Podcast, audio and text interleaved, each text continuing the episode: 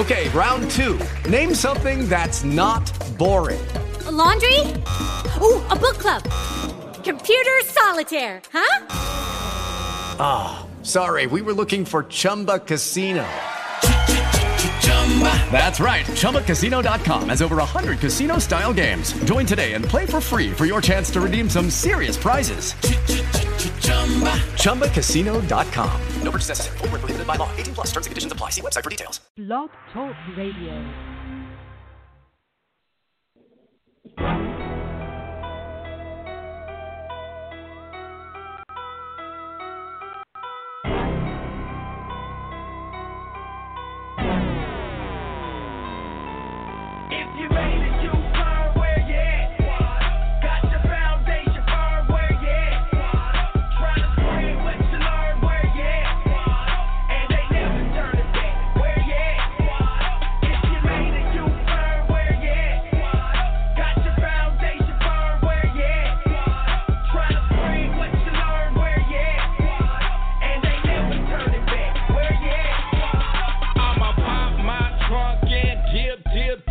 the game, bang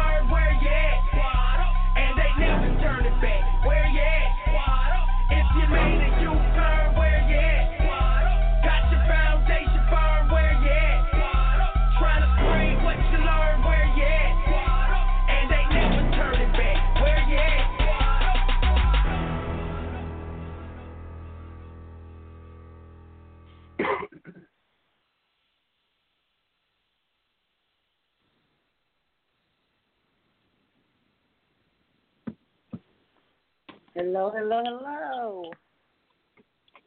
Am I am I in the decent? I'm sorry, y'all. Hey, you started early tonight. Huh? You started early tonight, huh? Yes, I'm already on my shenanigans. What's up to my live? Hey, Fred. Uh, welcome to the scoop. We will be doing sort of a catch-up show tonight. We're gonna just refresh and discuss some things that's going on in the news. We are here every Tuesday from 8 p.m. to 10 p.m. Central Standard Time. I am Kellz, uh, CEO of Kirby Kitten Clothing, and I am going to introduce the co-host. And we will start with Miss Shaquila Willis of Elegance by Design. How are you doing tonight? Hey, hey, I am doing well. Your girl been running, but I got Taco Tuesday handled on this evening in time, so I'm I'm feeling good. yes, Taco Tuesday. What's up to my live as you guys come in? Be sure and hit that good old share button at the top. If you have any trouble hearing between the all of our wonderful electronics, please give us a call, 929-477-304. You can hear us all clear as a bell right there on the phone. So thank you for joining. Enjoy. Yes, and last but not least, we have Winfred the Panda Burns. Panda, Panda, Panda. CEO of several things, but CEO of Global Drive Network that is one of our, you know, under our umbrella the show is under the, its umbrella. So, how you doing tonight, Win? I'm I'm good. How you doing? I'm doing great. Finally getting my life together. What's tonight? You've been on fire all day. You've been on fire all day on social media, so I don't know what you're talking about. All day.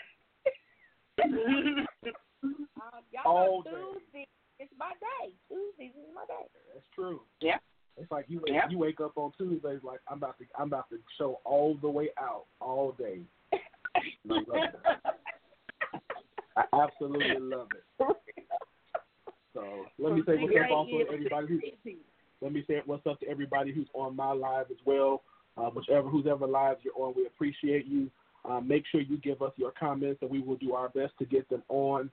And then, like uh, Q said, don't forget the call in number um, is 929-477-2304 and press the number one to let us know if you have a question or comment. So uh, all the things we're talking about tonight, we always want to hear from you guys. So uh, yeah, some good stuff. We got a lot. Of, we got a lot of good stuff to talk about tonight. So we do.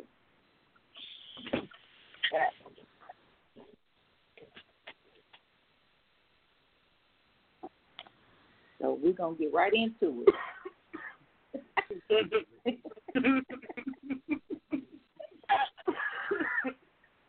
what you oh. we what?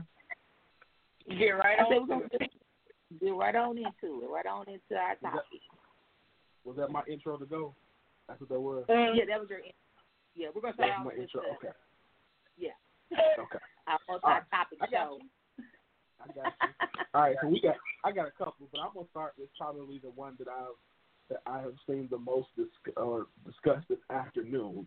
Um, and I've been this was Jerry and actually tagged me on a post. Jerry Abner, um, who's one of our mm-hmm. listeners, he's also on the Scoop Nation. He tagged me on a post um, where um, there have been. So for those who don't know, let me back up. Um, Jay Morrison is a real estate investor and CEO of a company who started um, what he calls the Tulsa Real Estate Fund. Um, so I hope you guys, I wonder if you guys have heard about that. It's called the Tulsa Real Estate Fund. If you haven't heard it, I put the link uh, to the website on my um, on my page. It's the TulsaRealEstateFund.com. And if you go to the website, it says that the goal um, is to um, buy basically the whole buy the block thing. So Tulsa Real Estate Fund it is a regulation A plus tier two real estate crowd crowd fund um, so it allows people who are what's called accredited and non accredited um, investors to put money into this fund. Uh, what the fund, what the goal of the fund is, uh, is to go to different cities and to buy real estate. Um, so today there was a, several people on social media um, who claim that this is a bad investment. People shouldn't do it because in the so this in this IPO, um, in the first, their goal is to get to fifty million dollars. So the fifty million dollars is because the type of fund it is that fund it is that's the most they can raise. Um, but in the first 18 hours of this Tulsa real estate being uh, fund being open, they have raised um, over eighteen million dollars, and so so that's pretty good. Yeah, this is these are Mhm. black folk. Really This is black folk down off the block. So, and let me say this: this is why I say it's really good. Um, according to the industry, the average crowd fund of this type raises 18.4 million. So, for this fund to raise that in 18 hours um, is is pretty phenomenal. So, yeah, so they're hating on this. They're hating on this group already, and so I've got a couple of people who asked me what I thought about it. Um, and so I did, of course, some more research, and yeah, so I, we'll, we'll talk we'll talk about that here in a second. But um, I'm trying to think any other for educational purposes. Are there any other things I really need to say? Um, let me think. No, we'll go. Okay, so uh, yeah, I'll start there. So, Kev, what's your what's your thoughts on, on this one? Okay, so I have been in two different groups that have tried to do this crowdfunding. So I know Mhm. what it takes to get started. It's very hard. Mm-hmm. We are very we lack in trust as a people. So for Yeah. them to have it looks legit. They have their stuff together. The you know they raised eighteen million in they raised eighteen million in the first eighteen hours. So I'm leaning towards the legit legitimate side of it. Now I have not invested any of my own funds. Um, and really, I just I heard about it late, but no, I haven't invested yet. But I don't know that I would say it, it's a bad investment. Like I said, I've tried. To, I've been part of groups that we've tried to raise money before. We have not even gotten to the eighteen thousand mark. So Yeah. I can't say anything negative about it. I'm excited to, to I hope it's successful, and I'm excited to see what you know what what's in store. And I'll jump in if I can jump in later. I'll definitely jump in. So that's Mhm. my take on it. I'm, I'm rooting for it. See what you think. Um, yes, I agree. Kellz is right. These types of groups take a lot to get going and a lot to convince people that it's trusted and your money is safe and if it doesn't work you'll get your money back and you know, all kinds of things go into getting something like this started. And what I think my first thought about this, um, after finding out how quickly they raised their money, is they did their groundwork prior to launching people knew about what they were doing prior to launching. Um, so, you know, while this is the campaign, there was definitely something grassroots happening to make this type of response happen this quickly. Whether it was 18 large donors that, you know, donated big big dollars real fast or if it was 18,000 little people donating, you know, small amounts of money to get them to where that was, you know, where they are, that's still extremely impressive. So, um, I, I I too wish them the best. I wish them well, especially with it being so close to home. I have family um in Tulsa. You guys know I love my nieces and nephews and my sister and all that, and they're in Tulsa, so they would most directly benefit from um something like this happening, considering they're wanting to target those neighborhoods first. So you know, I think it's impressive and something to watch for sure. So I hope it's Definitely. Yeah. It, so so okay. So here here's here's my my take on it is not is is from a strictly from a financial advisor standpoint. So if I look at this from a fin- as a financial advisor, I am first of all let, let me back up. If I look at this from the aspect of just an African American man, there is no I love the idea. Um, I think it's a great idea. Like like I'm sorry, what did you say? I just I didn't hear you said there's what about the idea? There's no great idea. There's no what? No, it's a it is a great idea. There's nothing you can you It's can't deny great. Um, it's a great idea to develop a fund that's going to help fight gentrification, that's going to help invest and buy um, properties and take those properties and and uh, in what would be considered black neighborhoods and make those properties better.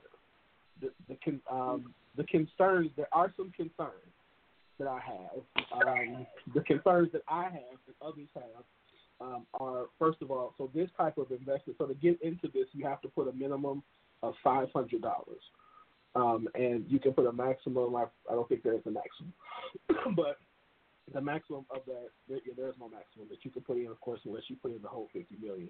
Um, but the concerns are, first of all, is they don't have a stated. They have stated cities that they want to invest in, but they don't have um, stated anything else. And so, um, number one, so they say we want to start in Atlanta, we want to go to New Orleans, we want to go to Chicago, Detroit, and then, but Tulsa's so and Tulsa's nowhere in there, by the way. Let me throw that out there. Um, there's nothing on there that says they're investing in Tulsa. It says they're investing in other cities, which is another concern that people, a lot of people have. Um, secondly, my concern, besides the um, the fact that there is no stated, so we don't know if they're going to get um, just property. Are they going to go after multifamily? We don't know. We don't have any clue. Um, but then the other part of that is, so the way you make money in this is when you put your money in, you can't um, you can't take it out until after a year, for at least a year, and then uh, and then that's only if they have the money to give you back, and then at that point, they're not they're they'll give it back to you when they can. Is what it says. Because Mm-hmm. technically, because if they don't have the money, they're not. They say that we're not going to liquidate assets to get to give you your money, um, but we will. Um, but we will when we get it. We'll pay, we'll take it. I'm not as all as hurt by that because we have to remember that that is even even when you go to a bank and you see like the FDIC and the SIPC and all that kind of stuff, that's not that doesn't guarantee that if the bank forecloses or goes out of business, you're going to get your money back tomorrow. That actually what those mean is that the bank or the FDIC, which is an insurance company that's ran by the banks, um, they they have 99 years to get you your money back. So in essence, what they're saying is, yeah, we'll give it back to you within the next 99 years. Now they don't typically take that long, but that's just a general fact. You know, so there's risk there. Same thing when you invest in anything else from an investment standpoint. So, so that's a problem. Also, the um, the way the way that Jay and his girlfriend who run this, who who are the owners of this, is they make money. Um, they make what's called a management fee. So in the investment world, a management fee is typically between one percent and four percent, depending on the amount of the fund. In the real estate world, it could be between four and ten percent. So they're going to make five and a half percent. Their investment fee or their management fee is five and a half percent per year, plus they get half of the profit, and hmm. that could be quite a, quite a bit depending on the amount that's under management. So You said half of the you said half of the half profit. of the half of the profits. Yes, Wow. correct. I hadn't gotten that deep into the details. Wow. Yeah, that was that was Five point five percent. I'm really impressed that they were able to capture this much money that fast. I wonder if other people didn't read the de- the fine print, or if it was really worth it to them like that. That's mm, interesting. Yeah, and so I don't I don't necessarily. So let me, let me keep going.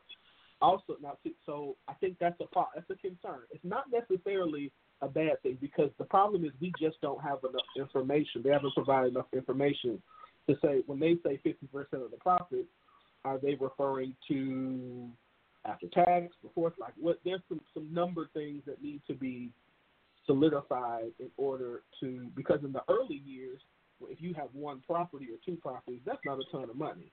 But if you have thousands of properties or thousands of units and you're bringing in billions of dollars and you get 50% just to manage while your investors are only getting 8%, that can that's a little shady. So Yeah, but I thought I thought the profit came after any fees that came through. I thought it, it the profit is only going to become profit after all of the fees that is charged on that money and on the the investment group itself to be an investment group.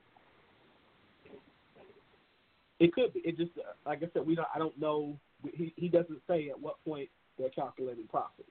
So if he's saying bottom line Mhm. profit at the end of the day, then yeah, they could be saying at the end of everything they get fifty percent. So, and even if that's the case,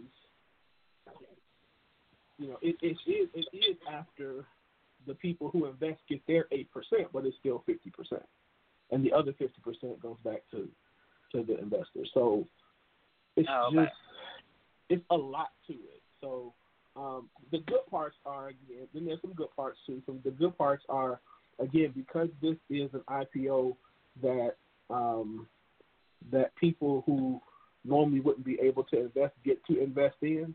So normally, anytime there's an IPO, um, only people, certain people, can invest. So meaning people that in order to be able to invest in an IPO, you only can uh, invest if you make two hundred thousand dollars a year or if you have a million dollars in assets.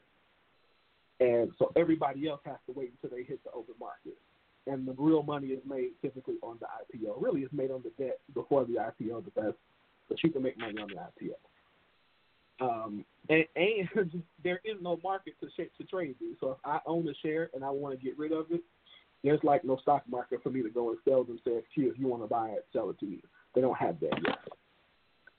Mhm. So yeah, so that's it's just a lot to it that I think that people and I mean people in Tulsa don't like it at all. So I think we got to re- remember that they hate it.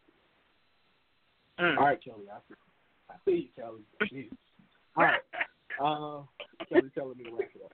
We can talk about this more later. All right. Anyway, um, so what else we got? So Boeing has decided that it wants to. Now we ain't gonna talk about that. Um, what was it? Harvey Weinstein. So Harvey got uh, went to arraigned today, and uh, he pled not guilty on two counts of rape and one count of assault.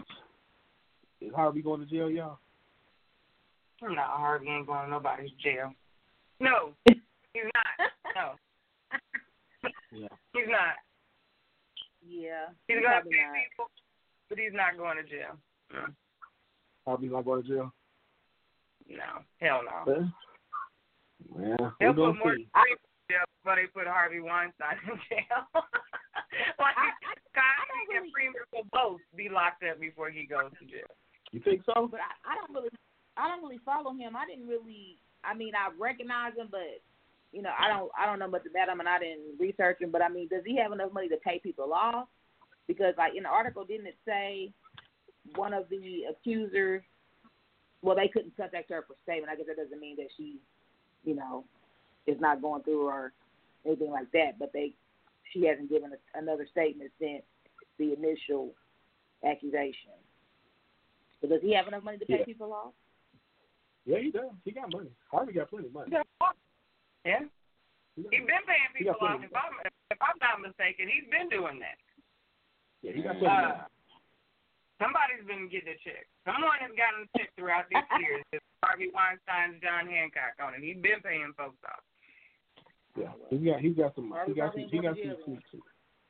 Yeah, he got he got Unless some, he got It's the best representation money can buy. I agree. That also is a Yep. huge. Mhm. Yep. Well, we gonna see if Harvey. If not Harvey, uh, Harvey gonna be out doing it again. All right, let me keep going, and so Kelly don't get on me. Um, we also have uh, Starbucks. Um, if y'all didn't see, Starbucks has named uh, um, Mellody Hobson its um, vice chair chairwoman. So Howard Schultz, the the chairman, is staring, stepping down, and vice chairman seat is going to be open uh, because the vice chairman has become the chairman. So now they're named Mellody Hobson, um, who if y'all don't know, that's the sister who is who used to manage Ariel Investment. She's also married to um, Star Wars guy. I forgot his name. Um, she's married to him, but she's a bad sister. So congratulations to her. Um, like they're serious about diversity at Starbucks. So um, that's a dope move. Um, let's see, Trump, Lord Jesus. So our, our president, somebody tell our president has decided that he is canceling the Eagles coming to the White House because too many of them said they weren't coming. And he says that any football player who does not, he disagrees with the with the NFL's new ruling that all football players either need to stay in the locker room or have to stand. He says that they shouldn't have the right to stay in the in the locker room. Uh, what are your thoughts? My thoughts is that to me, I feel like he's just involved because it was it's about you know black people. He's that seriously involved in the NFL and whether the players can protest peacefully or not. While while he, what he needs to be doing is focusing on the White House, but he's that involved in mm-hmm. cancel football uh, football team coming to the White House that wasn't planning on coming. I mean, it's it's it's a bunch of BS to me. I I think it's just it's just to poke, you know, the bear or he's he's always strategized being the um the good old boy. So I think it's mm-hmm. just, just another boy. Just another boy of the good old boy club. Mhm. He's not that bad Totally agree. Yeah, I wondered why so worried about football, considering like we'd never seen Trump like super footballed up and involved. I hadn't. Um, Mm-mm. you know, he's just doing he's doing too much, and I, I don't think they wanted to go anyway. Which is why you know they didn't want to go anyway. Right. Which is why he ended up just inviting them, and it just adds more fuel to the fire of he's way too involved in some Kool Aid that has nothing to do with him. Like this has nothing to do with him. And him putting himself there is just, it looks bad. It just looks really, really bad. Orlando says Trump is dog with hard as you know what. Yeah, he's doing them up. He's yeah. According, if you read the article that I posted, it says that sixty percent of the country actually thinks that he's handling this, this this situation wrong, which I thought was pretty interesting. So, um? So he's handling this this national anthem situation wrong. Yeah. Yeah, so I thought that was pretty interesting. So, all right, last one, and I'm gonna move on. Uh, Boeing. Boeing has announced a partnership with the Thurgood Marshall College Fund that it will invest six million dollars into historically black colleges and universities. Um, Boeing has said um, that they said that when Congress passed the 1.5 million dollar uh, tax cuts for businesses, that um, that it was great for businesses and that they would invest more in innovation um, and uh, they actually say business, economic growth, and innovation.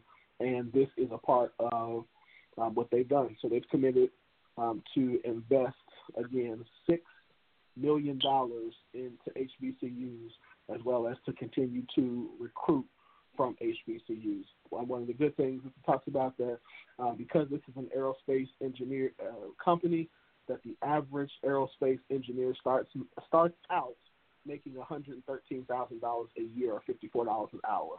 Um, so, yeah, so mm. go get that money out. Go get them aerospace engineer positions, please.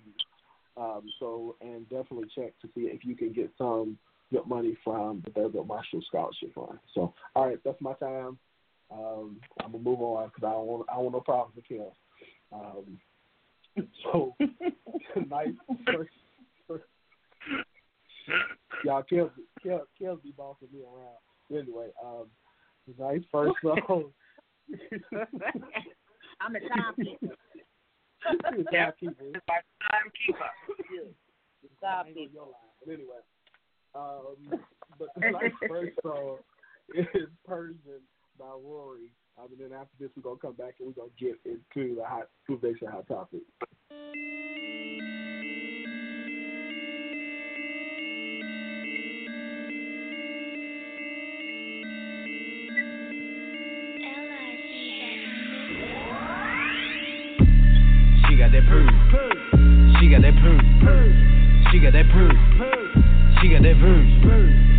That purr. She got that purr. She got that purr. She got that purr. I bought my trap at the stove. I cut the crack in my stove. Want nobody that's broke. Just about some pussy and roll. I'm running trap to the stove, make my young move pack at the stove. I'm waiting on all I D. I just need have a thing, let me know. I never down the blickers, riders down these. Made 35 at the wrist, I just chef up a pop for a nigga. Young keep calling me, say she want ride, she want die for it. Okay, put the strap in your back, but they working your push me and ride for it. Issue me, they got it, issue me, I get she, she sucking me me sloppy. Say I'm a problem. Learn to go go for my father. He leaving, he going to meet Bobby. Don't want no drama, cause I don't f with nobody that don't got a brick or a body. If you somebody, you need to f with somebody that at least got a brick or a body. Brick or a body. She got that purse. She got that purse. She got that purse. She got that verse. She got that purse. She got that purse. She got that purse. She got that verse. She got that purse. She got that verse. She got that wet wet. She got that urge. King of the trap. Now that shit make a nerve. Got that hit that I like. Got me speeding and swerve. First she was stressing me, then she want flex with me, now want have sex with me. Now want have sex with me. Then she keep texting me and she undressing me, that's just impressing me. Her name was Melody when she had sex with me, I call her ecstasy. Said cook on my specialty, I got the recipe, let's make an extra three. I got that bag on. It's too long, I can calculate. Cup got go ding out that activation, need a Percocet so I can activate. I did it to dad. I did it to folks in the push. I did it to Logan in the push. I think she got dope in the push. She got that purse. She got that purse. She got that purse. She got that purse. She got that purse. She got that purse. She got that purse. She got that purse. She got that purse. She got that verse. She got that wet wet. She got that urge. The king of the trap. Know that make a nerve. Got that hit that I like. Got me speeding and swerve.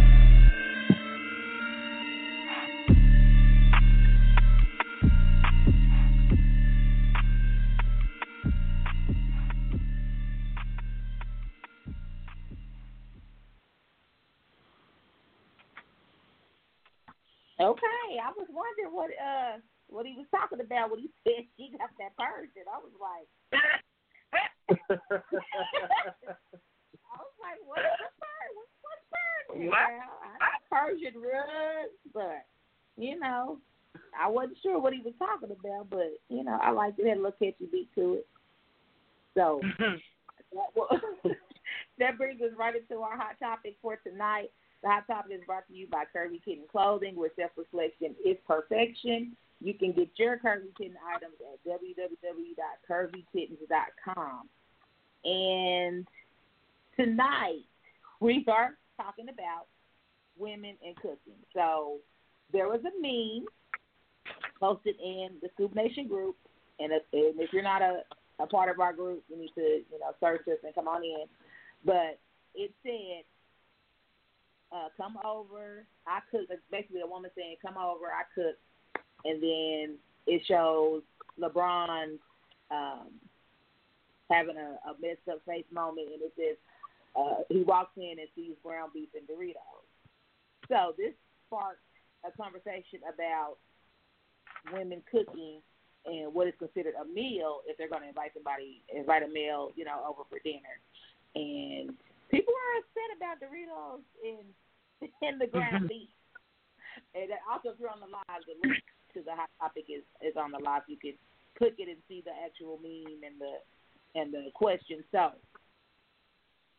is it okay, is there some type of protocol for a woman to cook a full three course meal if she's inviting a man over? And my initial reaction was, any man who comes to my house and is telling the Doritos is not the man for me. You will not disrespect Doritos in my humble abode. So that was my first reaction. You will not disrespect the Doritos. Okay, the Doritos are my nemesis, and I can't eat them, you know, right now. But you're not gonna disrespect the Doritos. And I mean, it's just nachos, you know, based on the meme. So I'm gonna start with. I'm gonna start with Q. What do you think about this whole conversation about a woman should cook a full course meal if she's to invite invite a man over? Mm. So I'm to start with a comment from my boo thing, Tiona, because I, I'm to co-sign this. She says, if he's worth cooking for, throw down, sis. If not, why are you inviting him over? I agree. Um, I like if we're just hanging out, like we were initially hanging out to do something other than eat then and if I happen to go into the kitchen and find some snacks and we're having that, then cool.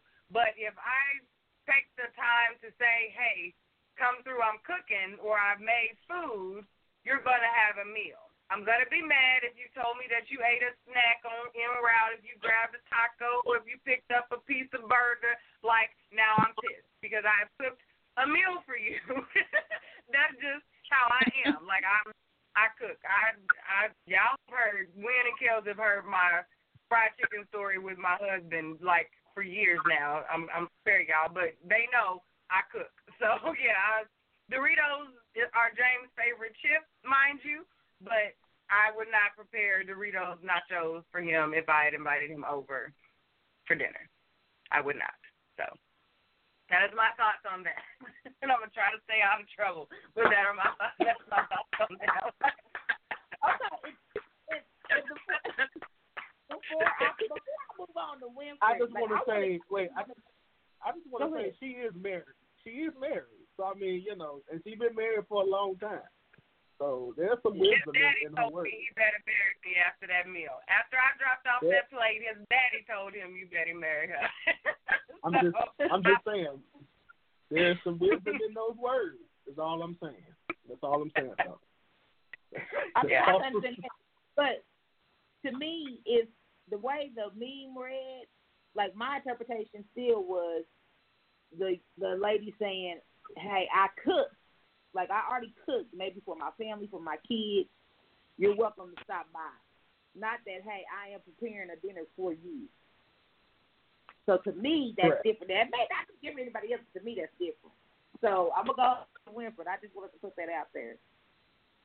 What's your I'm thought- saying this. thoughts I, I think, I think that if you want, if you want the man to feel comfortable, if you want him to come back, if you want him to feel like he's welcome,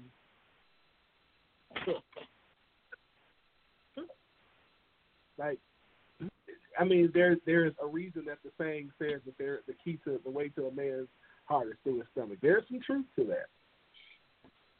Especially, especially if he got any ty- type of size on.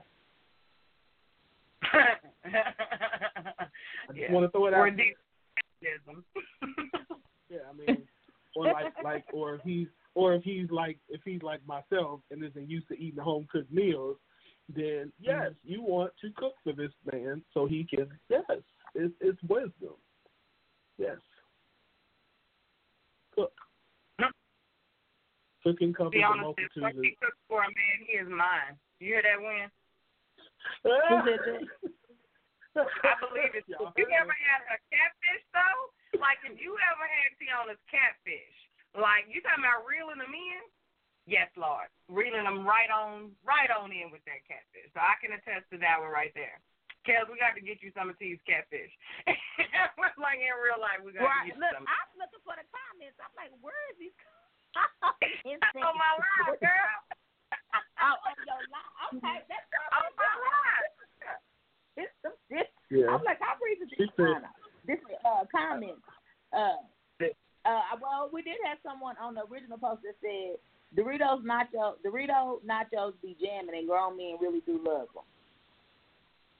And then I mean they uh, all right. They all right. They, the there's nothing wrong with, Doritos- with Doritos. So I'm- people I'm said they gonna tell think you the this. miracles happen. Hey, but let me tell you this. Let me tell y'all this. This story. Y'all know I already got. I always got a story. Oh no. So I have a friend, and these really these are true. These are real friends. True stories. So I have a friend that made some tacos for a man, and he never left. So I Mm. just keep sleeping on the not keep sleeping on the Doritos and the ground beef. She made some tacos for him. He never left. They still together right today. And I know that's been a good. Come through tacos. Okay, I need that recipe. What she Now, do to the listen, chicken? now, also put some that's fish? serious. I'm gonna say this: if you if you if your cooking is that good, where a man mm-hmm. eat a meal, eat a plate, and don't ever leave, you anointed. Like you, God is you have you have a gift. Like Yes. like you are that is that is dope biblical. That's that's dope right there. But I mean, I Yeah. think it really goes back. It goes back to very simply, like showing people that you care. Like if you care about somebody, do stuff to show that you care. It's it's not like it's not that. Come on, y'all. It's a play. Okay. Okay. Yeah. So y'all talking about cook for the men, make sure you cook- cook a full course meal. But when we were talking about a man not wearing a holy shirt on the first date, it was World War Three. We No, was asking too no, much. no, no, no, But you no, want no. me, but you want me. Uh-uh. You want to wear slides Uh-uh. on the. Uh-uh. You Uh-uh. want a full course meal. I was I said don't wear no shirt. I said let the man wear some sandals, some slides. I said the shirt was disrespectful. I was saying wear the slides. Okay, and, You're not and gonna me, Doritos. Doritos and ground beef nachos is equivalent to somebody coming to my house is some basketball shorts and slides. Mm-mm. Mm-mm. Listen, You I told you, casual. it's, it's, I'm not talking about Moses and casual. I'm This not talking about casual. Moses and slides, and ain't nobody want no Doritos and no ground beef. What kind of what kind of third grade meal is that? Like seriously. now, now if you gonna put some, you know, some some some melt some cheese and you know make it Well, like I'm a, sure like they're a not nacho a big nacho thing. No, that's cool, but listen, you can't just give me no plate of Doritos and, and ground beef that you probably they're probably not even all seasoned all that well, and be like, oh yeah, mm-mm. he's not coming back. But see, I He's didn't I didn't take it as just I didn't take it as just ground beef. I'm thinking nachos. Like I'm thinking it's some cheese, tomatoes, lettuce, some some salsa, some uh, uh holly, No, homemade sauce or something in the corner. I ain't thinking it's just just some ground beef ground up in a skillet in a bag of Doritos. listen, that's what that's what they be out here serving. That's what certain people out here serving, Kel. I'm telling you, it's hard out here for a hungry man. It, it's, it's no. They are They don't. you got to come prepared with your own bag of Burger King because, and then it, and then it's like you done asked some, you done asked, you done told somebody they were gonna be twelve years a slave if you suggest some food like "Oh, I'm not your mama, like dang. If you want me to get you a plate, you got to put a ring on it. You're like, wow, I just uh-huh. I just wanted a, a uh-huh. burger. I, okay, let's let me not say nothing then. Like y'all y'all do y'all be doing it sometimes. Orlando just said, if that's what you cooking, I'm coming over in slides and a do rag. if you coming over and sliding the do rag, then that's what you gonna get. And, uh, that's what you, you might as well you may you gonna get uh some uh a turkey sandwich cut in in half is what you gonna get when you come over here with some slides. So I'm just saying, you know, it's just Well, so, so on the post, everybody look on the post, everybody talking about some uh, no, no. Uh, Wade says yes, especially if I fix something. Eugene Brooks says no, and I don't want to feel obligated to eat because some women can't cook. Kelly uh, says you're never required to do anything. If it's going to be dinner time, she may and I will. She may she may say, and I will cook dinner. He also may offer to bring bring uh, bring dinner. You know what I'm saying? Like nobody's cooking anymore. It's just it's just I doesn't mean, happen. think about the to cook. You got men out here wanting uh, a soul food plate on a Monday night. People to cook. I'm not. You know, I'm I- not saying that you know you got to cook Thanksgiving dinner, but don't give me no. I'm telling you, if you give me a plate of Doritos with some, uh, with some ground with some ground turkey sprinkled on top, With some cheese don't. I'm, and some I, uh, I'm gonna look.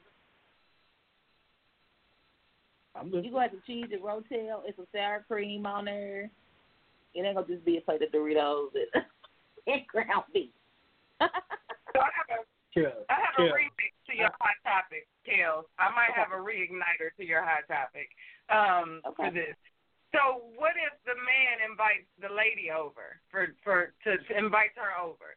Um, we know there's like a, a an understanding that men aren't necessarily domestic and cooking isn't their thing. Would we allow Doritos to be? Would we be impressed by Dorito nachos if our man did that? Or would we say, I understand you can't cook, order out, make it pretty, you know, you invited me over here, why are you feeding me Doritos? Like, do we feel that way? I What would I don't know I how I would- would Go ahead. I asked the I would so feel. I would feel bad because I'm gonna tell I'm gonna tell you this. I the guy I'm spending time with made me a turkey sandwich that was so good last week that I, you know, I'm like, you know what, you might be the one. Okay. Turkey sandwich is popping. I don't know if I was hungry or not, but I'm just not gonna put. I'm not gonna be over there like, Ugh, he didn't. He he didn't just, cook me nothing hot. He fixed me a sandwich and it was good. I just want to say that, Kellz, you thought you slid, you slid that one past us. We're gonna talk about talk about that one later, by the way. Uh, but, um, yeah. Yeah, you see how you see how she tried to you see how she tried to slide that in there on us. Okay, yeah, Uh-uh. anyway, I'm gonna say this. I'm gonna say this. If you making a, if I'm gonna make you a turkey sandwich, and again, depending on like if how it is, then yeah, I'm gonna put you. I'm gonna make sure it's on some French bread or you know something like that. Like again, it's that's sometimes it would work in the summertime, but if that's yeah, but that's that can't that can't all. Mm-mm. Mm-mm. Mm-mm. But I'm just not. I'm I'm too laid back to be worried about somebody cooking in the summertime and it being all hot. I just I I'm not worried about that. I'm worried about if he got a car and he going to work and all that. I'm sorry. I'm not worried about what he cooking in the kitchen. We can always go out to eat. I just I, that's just not something I would be. It's it's it's not that important to me. But you know, Well, I it's- have. I have put on I put on my Betty Crocker before. But did it did anybody on y'all live uh say anything about the men cooking nachos and it being okay? Are women Um, looking for fire? Been my resident fella tonight is saying that he says no, I'm ordering out or grilling some meat is what he said. So I'm talking about. he's the only fella that I have to reference on this evening so far. Orlando, tag some of the bros from the from the group and see how they feel about that that remix to the question for the one time. Levon, look, Levon said, "I think, I think." She said, "I think we, we do. I think we would be shocked to see a man cook something besides noodles and hot chips. I don't even know what hot chips are, but I would put like this. Like I said, I would, if you can cook or whatever you can do, do that. If Mhm. if if you can if if Doritos and whatever is the best you could do, I would I would respect that. But if I know that you can throw down and you give me them Doritos, I would be livid. Like you could make some spaghetti. That don't take a whole lot. You could have made some spaghetti and some, you know, you c- and some and some and some garlic bread. Toast some garlic bread and put throw a salad together. Come on now. You Hold on now. that. Me ain't eat no me and ain't eat no spaghetti on no first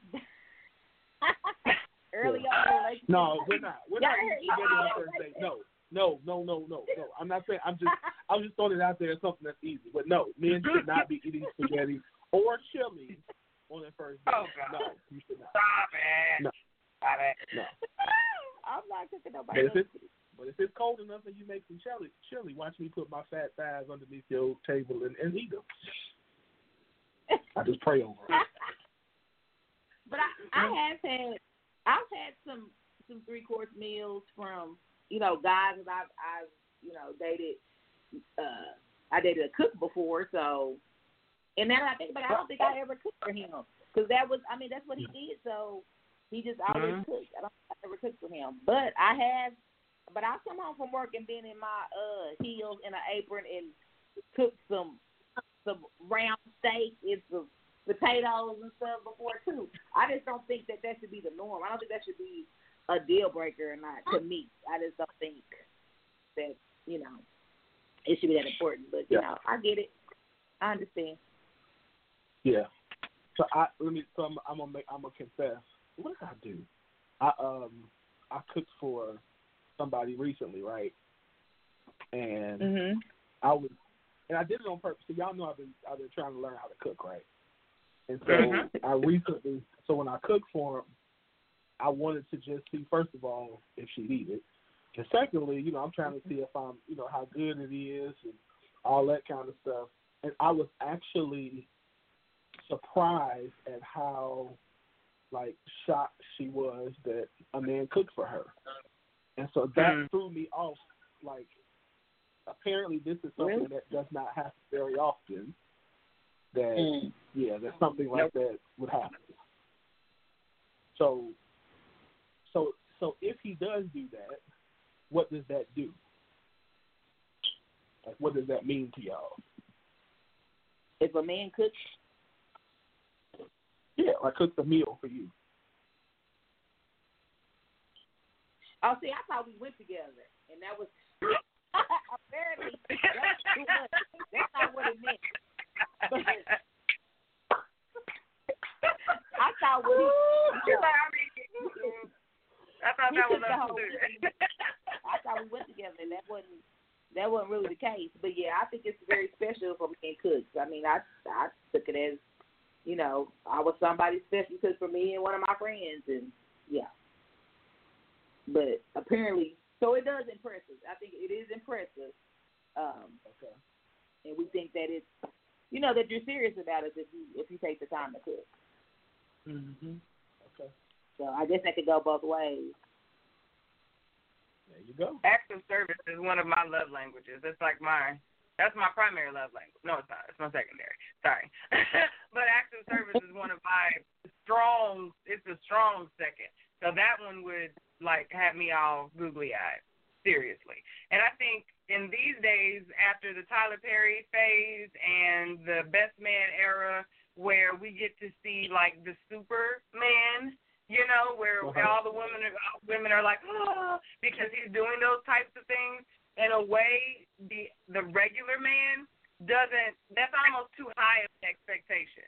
So he feels like when he starts doing that, it then it's too much. You know what I mean? He's like dipping his toes in the simp water, which is so silly to me because like chicks like that kind of stuff. And if you're trying to get women, do what women like. But whatever. Yeah, But you know, so if the man for that. to step out, right? I know when you the panda's a little bit different. No. Panda's wild, Uh, but if a man in this era were to step outside of that fear zone of being looked at as you know doing too much or being that guy, I think that would be that. If if it was genuine, I think that would mean a lot to me. I would dig that, and I heard doing it like that right now.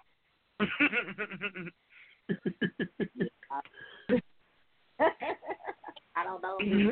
I don't know if that's that comment. But it now it did the now one comment that the poster uh made I thought was was interesting was that after the conversation of going back and forth between, you know, if this meal was acceptable and why it wasn't acceptable and all that, uh he he said that it just goes to show that, you know, two people can read the same thing and interpret it or the same action happens and you know, everybody's gonna interpret it different and especially men and women who are gonna interpret interpret the things differently and Mm. you know, I took that as that's how life is anyway. That it's always gonna be like that. So what what do we have to do or what do we do personally to overcome someone else's perception or to not get offended by that? If if a guy did get offended by what I cooked, you know, is that just a, is that just the end and I'm not cooking for anybody else or you know, how do you how do you overcome this this battle of you know what we perceive? How do we overcome that? Hmm. So I don't know because that's a. I think I, I I, that's a good question because a lot of that has to do with depends on where you are. And of course, we always you know we could say communication or communicate, but I mean if it's early in a early in a relationship, you know some of that stuff, a lot of stuff is just assumed, and so I think you really sometimes you do just have to ask, even if you know, or say how something makes you feel in order to you know, to kind of just get through that moment to make sure that you, or ask questions. You know, I, I'm always one that that likes to repeat what I hear, just to make sure what I heard is really what I heard. So you know, so so you know, I I, I think it's, it's okay to say when you do this, does this mean? Because this is how I perceive it. What this mean? And they can say, yeah, that's what it means, or no, I don't. It's not what it means, and you can have that discussion. But that takes a level of um, of confidence in yourself that there's a possibility you could get rejected, and you know, and that does, and rejection doesn't never, never feels good, but at least you're clear. hmm what's your what's your advice, Q, on us overcoming these battles of perception?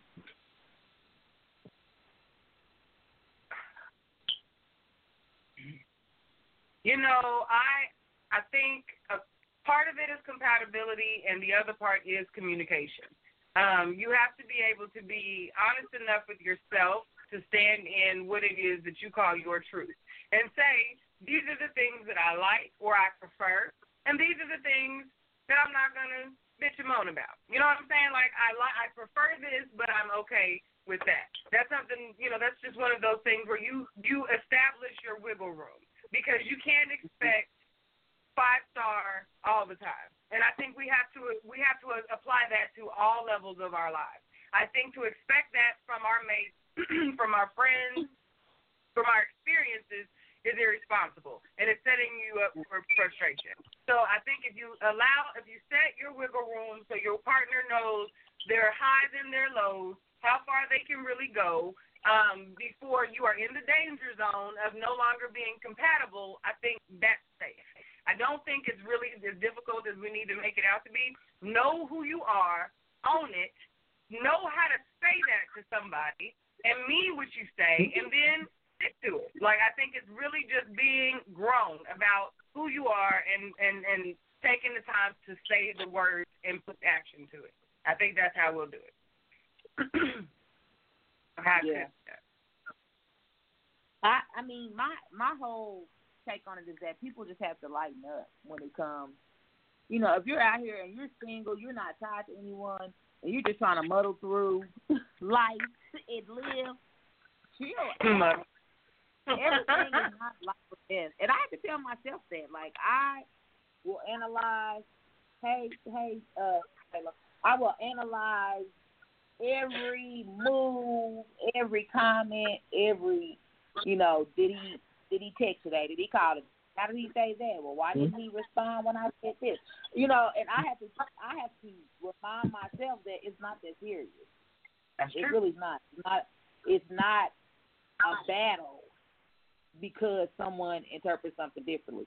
And I I mean and it and it'll hurt your feelings. Like you will put your own self in your feelings because you're worried about how someone else's perception is not like yours. Mm-hmm. Instead of just saying, Okay, I understand Mhm. that you know you didn't understand where I was coming from, and you know move on. But it but both parties have to be like that. If if a person does kind of flip out or doesn't understand where you're coming from, you have to have enough. Um, I don't know enough. I don't know what word. Maturity, Enough confidence. Yeah, to Yeah. to be able to say, okay, I'm a, I understand that you were that this is how you perceive that, and that made you, you know, mad or upset, and I apologize. I think it still has to go both ways. If, if someone does kind of fly off the handle, at least give them a chance to apologize and and make things right. Fix it. Yeah. Yeah. So this, this never, Yeah. yeah, this never-ending battle between us is just. I, I I mean, it gets it to me. It's really ridiculous, especially in our in our age group. You know, Yeah. My issue, I think my thing is, is right. My thing is that it is that so- that you got to be, you have to also even be willing to sometimes admit that your perception is wrong.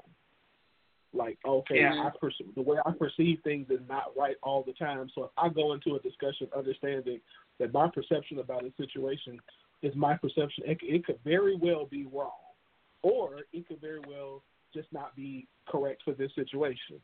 So, mm-hmm. so I need to, and even if I'm right, is it really worth it all the time? Like sometimes it's best just to be like, all right, I'm gonna take, we taking this L tonight because it's not worth it. Like it, it really ain't worth it. Mm-hmm. And just to learn how to just shut in in my Q, in my in my Q voice, just shut the hell up because it's not worth it. Like sometimes it's just not worth it. Like okay, and just move on. Mm-hmm. yeah, that's a good one. I shared it. Go ahead. It is. No, I was gonna say I shared something with my live, but I think you know the people on the phone would like to hear it too. You don't in in relationships, agreement is not required for understanding. You can understand where your partner is coming from without necessarily agreeing with it. And I think sometimes we get stuck in in the route to understanding when you realize you don't agree about a thing. When and that's just that's not even in relation just solely for relationships. We do that in our friendships, in our social media conversations. Like as soon as we realize we don't see eye to eye, now the now the objective is to get you to see it from my side instead of gain an understanding where we can move forward and get past this place that we don't understand each other. It's not as big as Mm-hmm. Doritos. You know, like we shouldn't let nobody should be breaking up over Doritos. Like let's just not. Well, no, I don't know about that. I don't know about that. Hold on. I don't know about that, man. I don't know about that. No. If, if, if Doritos is on, if, no, I'm kidding. I'm, I'm, I'm, I'm serious. I'm kidding when I say that, but I do think that you know that you're you're 100 percent right. And the other to add to that is that in a mature relationship, I think what you realize is that just because you don't agree, you it doesn't change how you treat each other. It doesn't change how you love each other. It just really it changes, or it should help you understand each other. And so once you get okay, if this is their understanding, um, I can respect them. I can honor them better because now I know when they say this or when they do this, this is how how it's interpreted. Um, and they're not trying to offend me or hurt me. They just see it differently than me. And in most instances, that's all right. Like that's cool. Like, it's totally okay to not have the same understanding or interpretation of every little thing that happens in our relationship. Mhm. Yeah, very good. Well, that brings us to the conclusion of the hot topic and our rapid hour or segment of the show. where we have the most shenanigans. So make sure you stay tuned for next week next week's hot topic. And now it is time for some more music, and we are going to hear "Nowhere" by Prince Suave, Suave featuring Shasha Jones. Yep. The Shasha. Mm-hmm. Yes, I think I like this. Yeah, old city, what's up? Big, uh-huh. rock with me, rock with me, rock with me, hey, rock with me,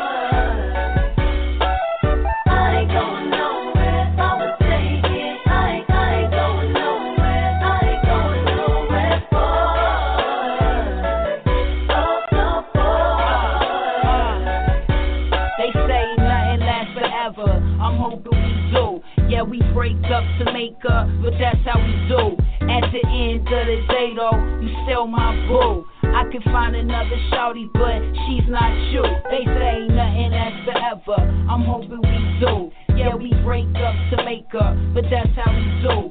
At the end of the day, though, you still my boo. I could find another shouty, but she's not you. You, I you. going nowhere. I'm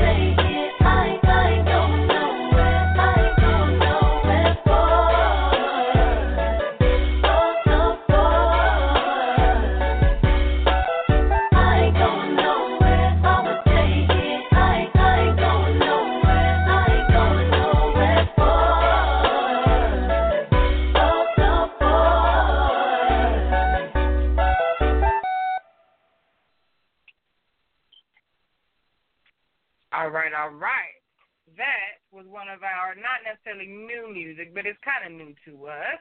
I like that one. That one was uh Nowhere by Prince Suave featuring Sha Sha Jones. I dig that. Got a little bop to it. Here for that. All right. So this next segment is brought to you by Elegance by Design, where healthy hair and skin is our priority. For the beautiful you is always our specialty. So, um, tonight I have been wanting to discuss this since it posted. Like I it was on my page, I shared it to the scoop group, and I have seen this all over my feeds, groups, pages, everywhere. Um, Jada is onto something and this particular topic has I think next leveled her as far as this show is concerned. So for those of you who have not had a chance to check it out, Jada Pinkett Smith has a podcast or a, a Facebook live show that she hosts weekly called Red Table Talk. Um, on this show, she um, is often joined by her mom and her daughter Willow, and most recently they started to rotate different guests throughout um, th- to come and join them at the table to talk about different issues that affect people of different demos. You know, it changes weekly. So this most recent week, they were talking about um, specifically women and how we deal with relationships and the comp- the competition that we have with one another, how hard it is that once we fall out to actually just say the words, you know, you pissed me off or you hurt me. More we can say you pissed me off. It's the you hurt me or I expected more. I was disappointed in how you responded to XYZ thing. Like the grown conversations that we, you know, shy away from because petty is easy um, and, and, and gives you immediate gratification, so we think. Um, I, I appreciated how they sat down and delved into how their own personal relationship um, was affected by this and how it affected their relationships with other women in and out of the industry. So uh, that's just kind of a quick synopsis, and we got to see some very, very transparent moments between the two of them, as well as them going in great detail and how they had been affected with by and um, how they had affected other women and, and growing together. So when Kellz, I know you both had a chance to check this out and probably marinate on it quite a bit since it initially posted. Um, Kellz, what do you think about it? As another woman, I know this was major for you. So tell me, what were your thoughts on this? Uh, I thought it was cool. It's rare do we.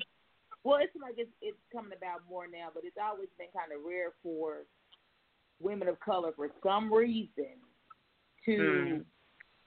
to get along all the time.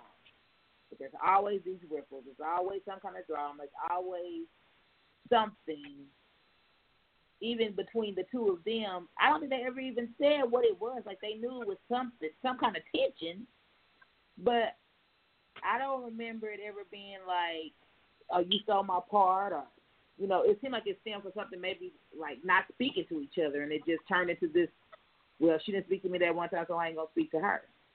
Yeah. And I have went through that with a particular person that I don't even really know. I don't know this person, and it seemed like it's tension because I feel like we intentionally don't speak to each other. And Mm. after years, someone else mentioned that this that's just the way that you know person is. She doesn't speak because I was I was raised if you come into a room, you speak. If this You person speak. entering, Mhm. you speak.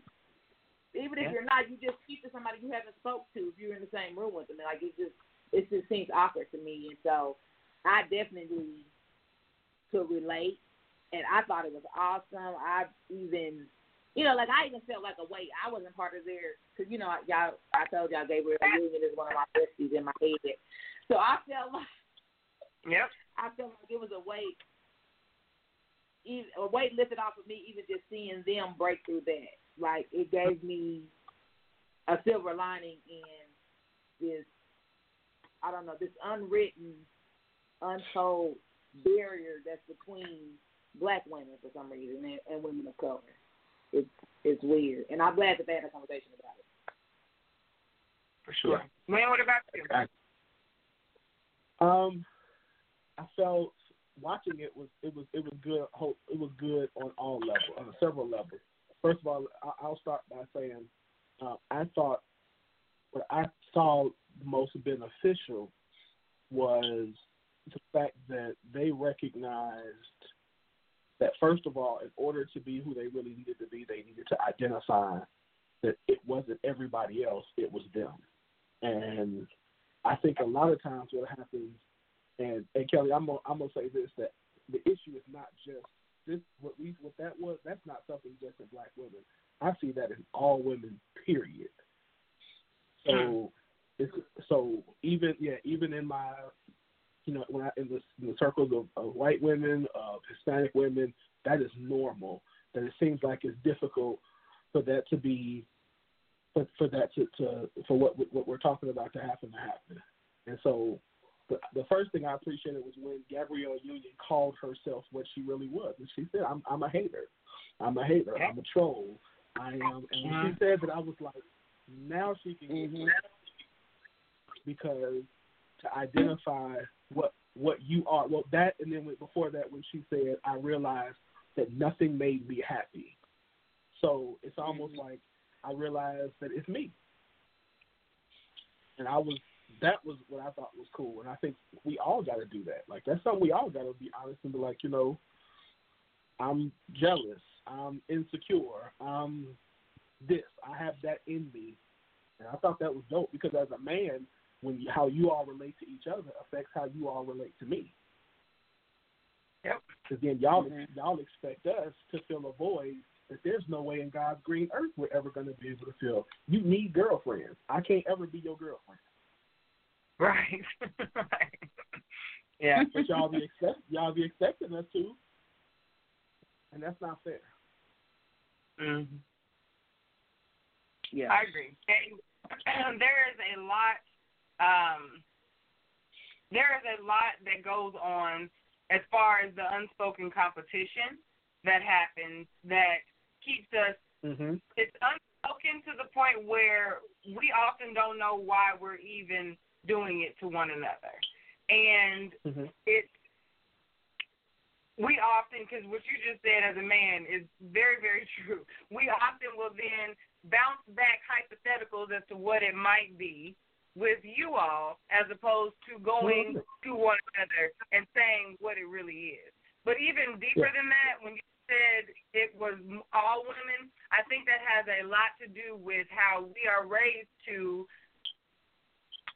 A certain generation of us have been raised to the goal was a man, and Yes. the goal was to be on top that. of your game. Hmm? Yeah. Hmm? Yeah, I was gonna I say the goal was to to be on that. top of your stuff so much to the point you, whatever man you were interested in could not even see any other woman. So Mm-hmm. even Gabrielle even mentioned how when she was working with AJ Johnson, how she had to show her how downplaying another woman did not do anything for her. And like as far as elevating her, and most men, if we're really gonna be, if we're gonna say that that's the catalyst for it, most men don't like to see us arguing and tearing down other women. That is like a huge it. Turn off to the majority of men it. that I I've talked to. Yeah, it makes them uncomfortable. Yeah. It makes them look at you Yeah. like you got a side to you they don't know. Like they don't like it. So it's really time. Yes, I think you would agree. Like it's really time for us to get out of this. Yeah. Yeah. So I think Because what you you got a lot just of said self is- is- Yeah. Yeah, what you just said is, I think, the part that is, is is is huge. That a lot of it has to do with the fact that there is this underlying. I wonder, um, there's an underlying um, competition to get to make sure that you're married, to make sure that you, you know, look good, that you check off all the boxes that as a woman you're supposed to check off before you're 30, before you're 40, before you know. I wonder how much of that, you know, that contributes to to uh to it. That's just a question. Yeah. You know, I think, and I said that, and I've probably been wrong. I always felt that there were certain female friends that it was competition. Mm-hmm. And I don't, I don't know if because I was that person growing up, and probably I probably still do it sometimes now unconsciously, that I was always the cool home girl that hooked her friend up with the prince. You know what I mean? Like I was always friends. I was always friends with males, so I was Yep. never considered, I guess, competition. But I, I always kind of felt slighted or felt like I had to downplay myself to not to make sure that I didn't make somebody feel bad. Uh, If if I'm if I'm you know clear as mud. Um, yeah. Mm-hmm. I got uh, another another incident even happened where you know I felt like I'd always say the single black female uh, um, incident where you feel like you know you're sharing your you're you're good friends with someone and you're sharing your thoughts and ideas with them and then they kind of start using that or you you know see them using it to their advantage I guess uh, for lack of a better term you know I've walked up Yeah. on a friend describing my life as her life and I'm like I ain't nobody but you know that Yeah. probably started Yeah. that competition between us you know what I mean so Yeah. Yeah. Yeah. There have been times as a woman, and I think a lot of this boils down to, and they touched on it in this particular video. And the more transparent we start to become, as in as the more transparent we become about all things, I think the more we can get to the root of what's going on. And I remember growing up, you know, when you refer back to being a young woman, um, there are times when you can recognize your insecurity and, and in an effort to not highlight it to others, you downplay anything having to do with anything in the in the in the realm of what would highlight that. So you're gonna go with the flow, you're gonna let it be known, and then when you realize that there's this push happening in spite of all of the effort that you're going through to hide this thing, now there's animosity because now I'm showing you me, and I can't, you know, regardless of how bad I try and hide this thing, here it's coming anyway. And I think that creates so much push and pull between us when we just be honest and say, look, sis, listen, I'm not feeling like we're vibing, and and that's okay, but we got to talk about this so we don't make this worse. Everybody isn't for everybody. You got to find your tribe. You know what I'm saying? you Okay. really got to find your tribe because when you Right. force things, that Q, makes it difficult. I'm gonna stop. Really I'm gonna stop you there because I want you to. I want you to give an example of what you just said. Now I think I understand what you said, Okay. but So the example what of the about trying yeah, finding finding who you are or hiding your insecurity? What do you mean? Which part? hiding your insecurity, hiding your insecurity. Oh, there are times where, like me, I'm not a cool kid. Never been a cool kid. I've always been more, you know, I'm always the mama. You know what I mean? Everybody wants to go sneak out, and I'm like, but you know, our curfew's at 10:30. Like that's me, okay? So I've always been that girl, and that was frustrating for me finding my spot. So there was a time even as into an adult, being an adult, where I was trying to find that happy place between being a cool kid and just being cute. And mm-hmm. I would find myself in a position where I was still in this position where I was uncomfortable. I was here and I still didn't fit.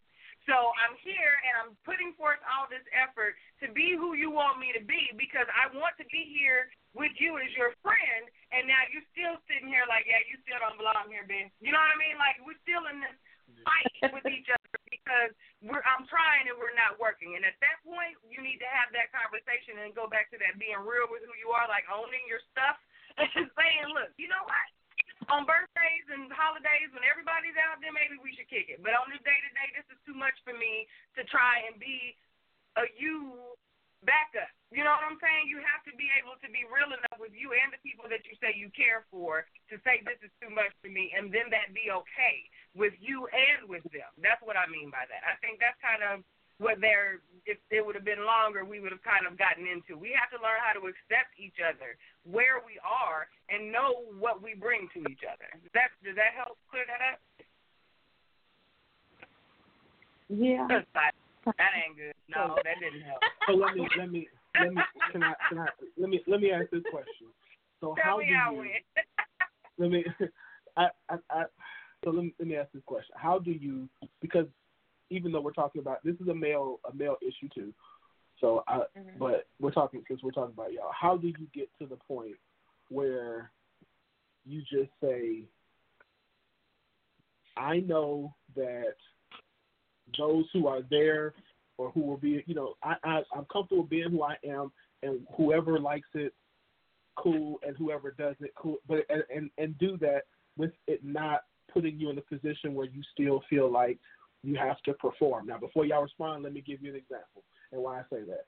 Um, because as a as a male, and this is just a, a perspective from as from a male, it seems like you all still do a lot of things for each other under the guise of doing them for yourself. So here's an example. Y'all, the way all like, or so if I'm if I'm dating somebody, and I've said this all the time, um, one be like, you know, do you like what I'm dressed? I don't really like. I don't care. Like, what would you want to wear? Well, I want to look good for you. Well, I'm telling you, you look good. No, you don't. Like, you go through all of these things in like how you look because you're trying to please. You say you're trying to please me or you're trying to please yourself, but I'm saying that I don't. That's not what I want, but you still do it anyway. So how do you get mm-hmm. to a, a place where you're beyond that and you just are comfortable being whatever it is you are in whatever space you're in at that current time? Yeah. I think it's something you got to learn to do via honesty. Did you notice? Did both of you? Did you notice that they said they both went through quiet periods with themselves, where they like had to realize that they were, you know, deflecting from themselves, and they had to get really, really still and see what was what was really the root of their problem. Like no Mhm. one can do that.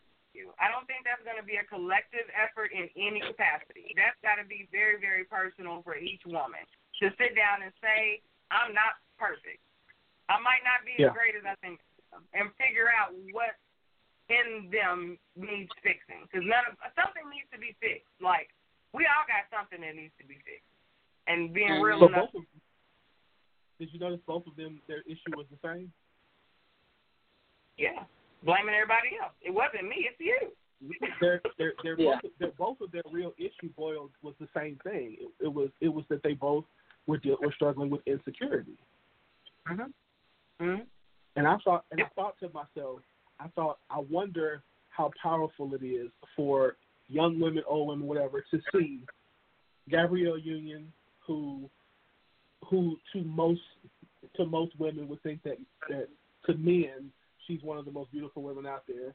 To same thing with Jada Pinkett Smith, that most men believe that these are beautiful women, that they struggle with insecurity.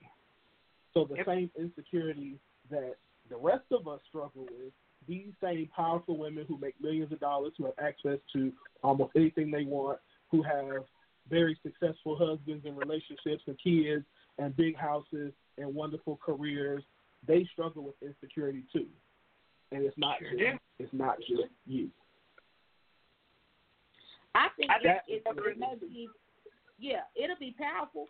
But this, this even sitting here listening to you say that, to me, I feel like women. I don't know why it, it's like a rite of passage. Like every woman has to go through this time of insecurity, feeling ugly, depression. Like it, even the the most outgoing women and stuff out there, they always have some type of story of being, you know, of feeling like they're not enough. Mm-hmm. And that has to come from somewhere. I remember talking to Hmm? a lady I met that was a entrepreneur and her saying that she didn't embrace being black because until she was like in her forties. And this is an older lady. And we kinda connected in a way after the fact because when we first we were at an event together and we were set up right next to each other and we didn't speak.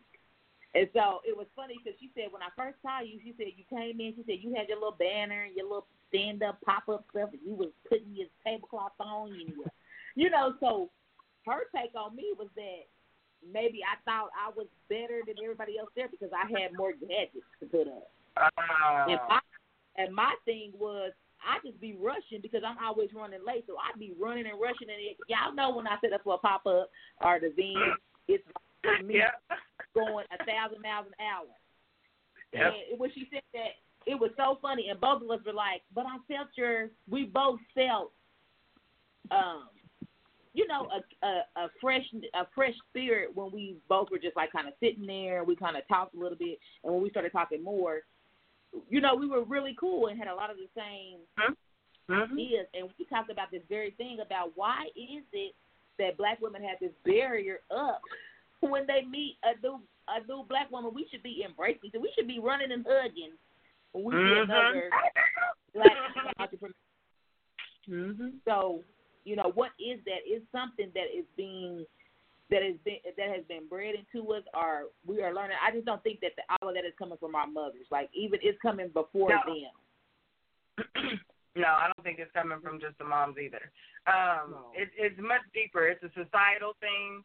Because, you know, we are influenced by a lot more than just in the home. That's where it starts. But we are mm-hmm. influenced by so much. I see it in young, and it happens young. It happens mm-hmm. young. Like my 12 year old nieces have gone back and forth with each other on adult level things. Like they have beef young. You know, the mean girl thing starts as little, little girls. So we really Yeah. have to, we're absolutely right. It's in our Disney Channel shows. It's in the YouTube that they're watching, their favorite. If you sit down and watch some of these shows, you can see the spin that they put on female relationships. You either have where they're super besties and they never go every anywhere without each other, or this clique mm-hmm. and that, click and it's a constant conversation about how this clique is better than that clique. And nine Yeah. times out of ten, it's the clicky show that's the one getting the ratings because that's more entertaining. We're in a reality TV phase. So we really have to get away from that and show our kids that real relationships are important. Like I don't allow it between my daughters and I was I didn't have sisters. But everyone always says, Oh, sisters fight. Oh, you're supposed to hate your sister. Oh, you're damn that. Not in the Willis house. We we do not fight over dumb stuff. We do not have that girly catty blah blah blah because you take that on the road. And then that's how you'll do your bestie and your homegirls and your classmates and your coworkers and and thinking it's cute because that's how sisters are. No, that's not how sisters have to be. We have to change.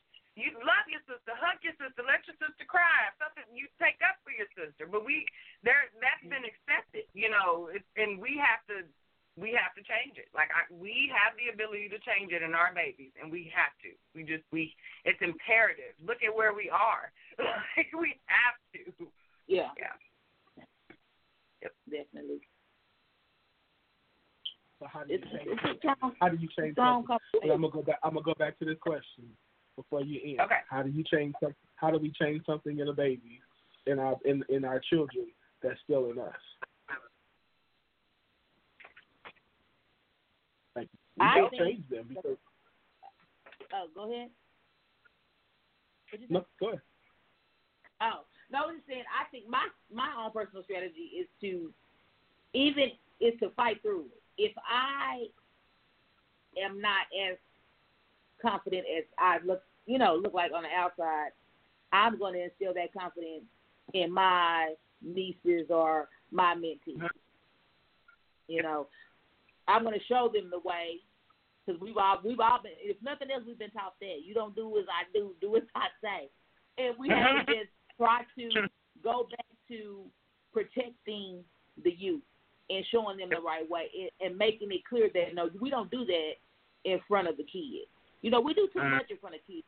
I don't have kids, and I'd be like, send them babies out of here. Don't say that in front of them. You know, I'm always like that because I just I was I have older parents, so even around other people, it's just too much that I think little girls see.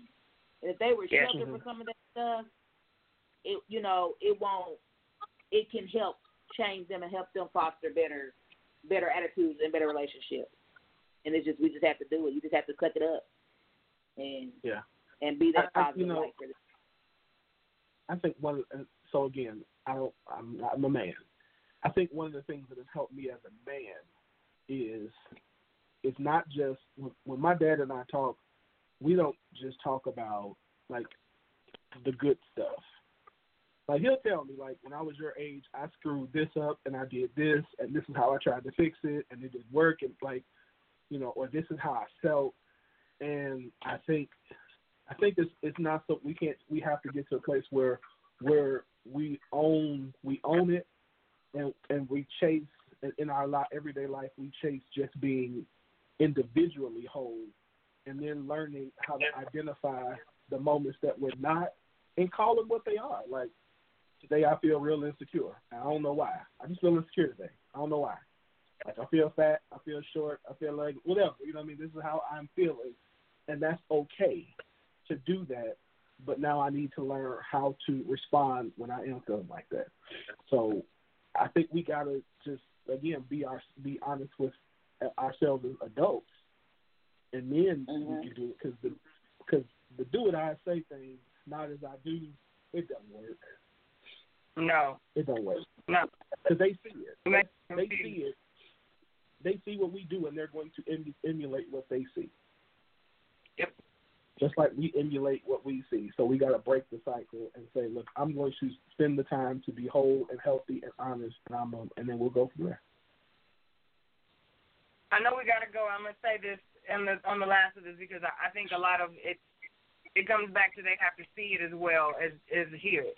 We often keep kids away from when there's conflict, but we all know, especially in our household, say any Sunday dinner or family function, babies often be right in the middle of the drama. They see aunties fighting with the cousins and vice versa, and all things go apart, and then you don't see your other cousins for months because you know the mamas is fighting we need to let the kids see the resolution, especially our girls. We need to either, if they're not there visibly to see where everybody cools off and have their drink, go on separate corners and come back for the resolution, they need to have that conversation. Each mom needs to sit down with their girls that witnessed that conflict and explain what happened calmly and what the plan is on are we going to be cool? Are we not going to be cool? But do it maturely so that the babies understand what's happened because a lot of the times they just see everything going down and they think that's how it's supposed to go. Well, I, she got her together. Did you see how she? And that's what the babies think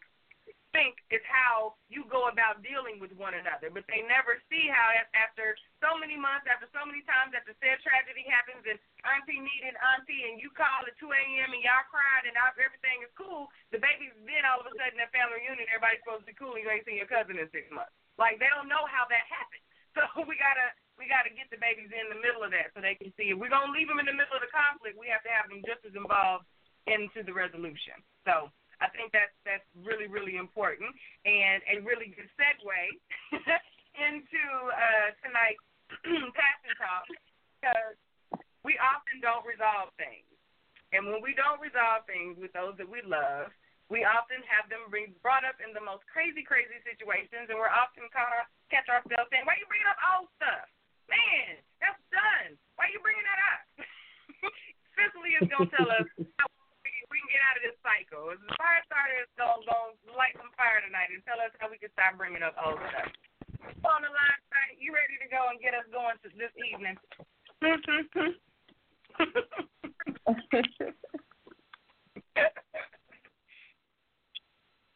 Maybe not. I might I might have not talked long enough. The one time I oh. might Winnie Pie. Hi, There honey. we. No, I'm here.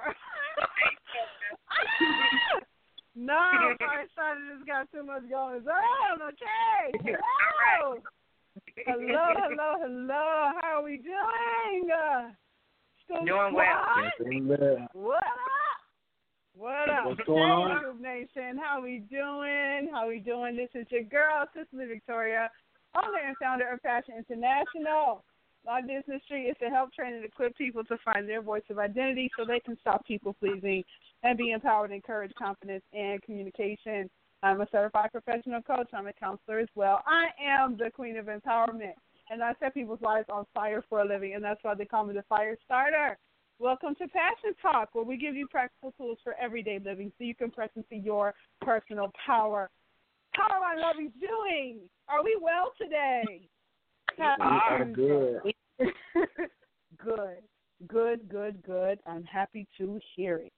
All right. Well, I have been listening in as I've been just going hither and thither, um, but I have been able to be on the line, be on the line for all of this awesome communication you've been having. I just, I hopefully you can hear my applause on the other side. I am Yeah. applauding you all. I am applauding you all and giving you a standing O for this healthy emotional development talk. Yes, I'm here for it. I am here for it. I love it. I love it. And so let's go ahead and continue on the conversation in regard to uh, what we've been discussing on this evening. And, you know, Fire started to just come here to stir a little bit more to the pot. Why you got to bring up old stuff? Focus, Peaches. All right. so, this talk um, it's going to be a little interesting. I'm going to make it very layman's terms, but the the characteristics, if you will, and the the symptoms that I'm going to be communicating uh, are directly uh, connected to what's called avoidant personality disorder. Mm. Avoidant personality disorder. It is a very real thing. It's a diagnosis. It, it is a psychological term. Um, and um, you know, so very probable for people to be walking around with without even recognizing that they do. But I'm going to communicate it from the stance of what we need, what things we can do to avoid to, um, to avoid uh, unhealthy friendships, right? Or to things we do to avoid cultivating healthy friendships, and um, and then also what we need to do instead to nurture healthy friendships. Okay, so I took that note down in, incorrectly. Let me say it again. What to avoid, right? If you want to cultivate healthy friendships, there we go. Things to avoid if you want to cult- cultivate healthy friendships, right? And then I'm going to talk about what we can do instead to nurture healthy friendships. I loved the conversation. I viewed it as well um, in regard to Gabrielle and Jada. And so um, definitely going to be a good segue to that. But um, very much so, we're going to center in on female relationships, but you know, we don't want to leave our fellas out. These can, things could be appropriate to all friendships, um, honestly, and I think it will be helpful for all. So here we go. Things that you definitely want to avoid. Number one, and they spoke about this a lot in their um, dialogue as well. Number one, you want to avoid those who are challenged with what's called avoidant personality disorder. They are known for having circular conversation, circular conversation or patterns, and I'm going to explain what that is, or and also triangulation, and we're going to talk about that. So I'm going to talk very psychological with you, but I'm, you know, I got your girl got you. I'm gonna break it down in layman's terms, okay? so circular mm-hmm. conversations are those that are just argumentative in fashion. Think about a circle, right? You just really never know where it started and you don't know where it ends because it doesn't have any sides. It just goes around and around and around and around. So circular conversation is that which talks around issues, Okay, mm. it just talks around them. It really doesn't land anywhere. Okay, not necessarily. It's just talking around a lot of issues. It brings up old issues. That's why it just keeps digging and digging. Like, let me just add more fuel to the fire. Let's just add more irrelevant, you know, ammunition right to this conversation because you know we we mm-hmm. just all caught up in this circular thing, and it it many times speaks in a future tense of something or in a past tense but it never typically stays in the present. Okay? And this is what I want you to focus on to avoid. All right? If you want to have a healthy friendship, please, for the love of God, stay present in the moment. Okay? I want you to bring up, okay, what happened in 1998. And don't projectile into 2025 of what it could be, all right? I want you to stay in 2018 because this is where we at. All right, and I want you to not have any other conversation, okay? Because many times these people can't get beyond their story. You guys talked about that a little bit. They can't get beyond their story, or or, or move past. It's very hard for them to move past um, the sob story that they have. Okay, they're they're playing the little fiddle, right? You know, the two fingers that are rubbing in between, right? That's a small fiddle that they love to play. Okay, and then triangulation. Let's talk about that a little bit. When you're, this is what to avoid, people. Please, for the love of God, this is a main principle. You need to avoid, void, void like the plague. Okay, in your relationship, triangulation. Triangulation. What is this? Is when you are petitioning others or accepting others' feedback or opinion, right, to side with you or to affirm your position in a place. It's very one sided and it's very selfish. Okay. Now Gabrielle mentioned um, this as well when she was in her interview. She said, uh, well, one commentator who was kind of like playing back the video, and then they showed a clip of how, you know, Gabrielle was like, um, I'm thinking like it got kind of stirred by what other people were saying to me concerning Jada right? And I wasn't Mhm. necessarily even in on that convo, but they were saying like, "Oh, you know how she feel about you, right?" Or you know, Mhm. you know, saying X, Y, Z, right? So sowing seeds, what I call um sowing seeds, what I call the wicked whisperings of others. Okay, Mm. so there were wicked whisperings, right, of others that fed her disdain, right? That was probably, you know, maybe it was there, right? But it's probably still very small, but it caused it to grow, as we know all gardens will do. So these wicked whisperings came, right? And then it grew her disdain and it swelled into something that, as she admitted, she didn't even know really why she was walking around with it. She was just like, all right, this seems right. You know what I'm saying? Oh, she said that about me? Okay, well, I'm going to, you know, give her the cold shoulder as well. So that mm-hmm. triangulation is very dangerous in your relationships, you guys. So you have to have to be cautious about that and make sure you don't tolerate that. I, I need you to do once and for all. Also, decide not to formulate your opinions of others. Talking about triangulation still. Don't formulate your opinion of others based on how your friends approve or disapprove of them. Okay, that is juvenile behavior at best. Meaning, right? If you have friends that have an art with a mutual friend, that's between them, okay, and your other friend. That don't mean that I'm going to now not like you because my friend doesn't like you as well. No. And that goes on too much, okay, in relationships and it's juvenile and it's foolish. All right, it's immature. You let um, the people handle their, you know, gripes, and you formulate your own opinion about someone based on the character that you know of them. Please, okay, because it's just Mhm. ridiculous. Oh, I see this happening. Number two, things to avoid. Don't deflect and defer information. Otherwise, play the blame game, as came up in the interview as well. I love what Gabrielle Union called it the cloak of victimhood. Oh, that was good. Mhm. The cloak of victimhood. She said she was the cloak of victimhood. Don't deflect and defer information or otherwise play the blame game. What is this? To twist the truth to make it seem like it's the other person's fault as to why something is happening. Okay? Blame. They say that you made me do it. This is the avoidant personality disorder. They say, I only did this because you did that, right? So it's a ping pong match, okay, across the uh, table. Ping pong, boop, you did that. All right, I'm to do this back. Okay, boop, you did that. I'm to do this back. There's no resolve as to how I uh, determine I'm going to show up in a uh, situation or a relationship or a friendship, regardless of what another person does to me. I, I, your, your identity, if it's fortified, already has a resolve within itself, saying this is how I behave. Period.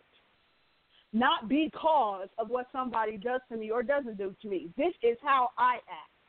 This is how Cicely Victoria Wilson gets down. Period. Not because, okay, of what somebody else is doing or not doing. All right? So you want to make sure that you are not deferring and deflecting information, playing the blame game. Thirdly, if you want to cultivate a healthy friendship, you have to avoid irate and irrational behavior. Irate and irrational behavior. You know, extreme behavior it is. You know, those who just get emotionally intoxicated.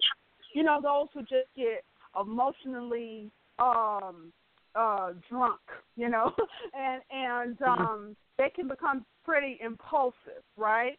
Sometimes, even, and this is really dangerous for those who have like anger or temper issues. It's it's kind of really bad, and um, they, you know, because they can be raging, right? They can be raging. Someone who exhibits this type of behavior on either extreme, I say, can't be trusted with your friendship. Okay, until they get some more emotional intelligence and emotional development about themselves. Honestly, literally, they cannot be trusted. Okay, because they can't be trusted with their own emotions. All right, you can spend your life. I love this quote, you guys. Once you get it down. Um, it's it's not mine. It's somebody else's, but I don't even remember who it is. But okay, you can spend your life any way you want to, but you can only spend it once. I really love that. I forgot to write the author's name down, you guys. But it says you can spend your life any way you want to, but you can only spend it once. Oh Mm. my goodness. This is so good. You have to be intentional, okay? I tell my clients all the time listen, you got to do your best to guard your mind gate, okay? You got to guard your mouth gate, and you got to guard your heart. If you can master, okay, guarding those three dimensions, you can pretty much be able to do anything in your life, okay? Guarding that mind, guarding that mouth, and guarding that heart. You must be intentional as to how you speak, what you speak, when you speak, what you think, who you say it to, what's your motive, the biggest one. What's your motive? Why are you doing this? Okay, what's inspiring you, right, to do this? So once, because this is the um, bottom line, once words are released, they cannot be retracted. Words are a seed, and whether intended to or not, they will go into the soil of what I call a heart garden. It's going to go into a heart garden, and it's going to grow there. Okay, so there are just certain things that you shouldn't say to people at all. It should. The word says it shouldn't be named amongst you. There's just certain things that you shouldn't find yourself doing or saying, point blank in the period. Now, if you do want to have healthy friendships, let me give you some tips as to what you can do and, and should do instead to nurture your healthy friendships. Number one, I want you to stay in the here and now. We talked about being present already. Please learn to stay present. The present is a powerful place. Okay, can we say that? The present is powerful. Okay, it is. I want you to. I like to say, keep the main thing the main thing. Okay, please Mhm. keep the main thing the main thing. Don't veer off. Don't take a detour. Okay, stay right here. Right, we in this room. Okay, right here. It is June, 2018. Let's stay right here. Number two, you need to be intentional on the bottom line. Okay? When we have conflict, as we will always have, let's not live in a fantasy world to pretend like that's not going to happen, right? But as Lynn was mentioning, it's about knowing how to respond in a conflict. It's about knowing what to do with some hard information that you receive or uh, attention, as um, Kellz was mentioning earlier. Like, you know, you got to be intentional on the bottom line, which is this determine where do we go from here Okay, because that's really needs to be un- that that's all that needs to be understood. At the end of the day, what do we do now? Okay, I know what has happened. I know we both probably said some things, did some things very hurtful. Okay, but moving forward, I'm a forward moving woman. Hello, moving forward. Okay, what do we do from here? I'm a very bottom line woman. Ask anyone who knows me. Okay, what are we gonna do? Okay, so you have to establish and be intentional on the bottom line. Number three, know and communicate your worth. Okay, this is what you can do to nurture healthy friendships on any level. You have to. Uh, Q was talking about this earlier. You must know and communicate your worth, not just know it, but communicate it. Hello, core values. Okay, this is where they come in. If somebody needs to be reminded, give them a reminder of what you stand for and what you do not. Yep. Know, know how, know and communicate your worth. Meaning what? You can choose your friends. Oh my goodness! Drop the mic. Did we know that? Mm-hmm. Did we know that you can choose your own friends, people?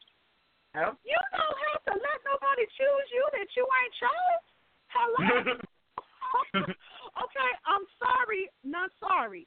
I don't want to be friends with every kind of woman. I just don't. Mm-hmm. And no other woman um should be able to handle that either. That's impossible. I, I know mm-hmm. Whitney Houston song, I'm every woman. Mm-hmm. I know she sang it, but you are not every woman. You are a certain kind of woman. You are a certain fabric of woman.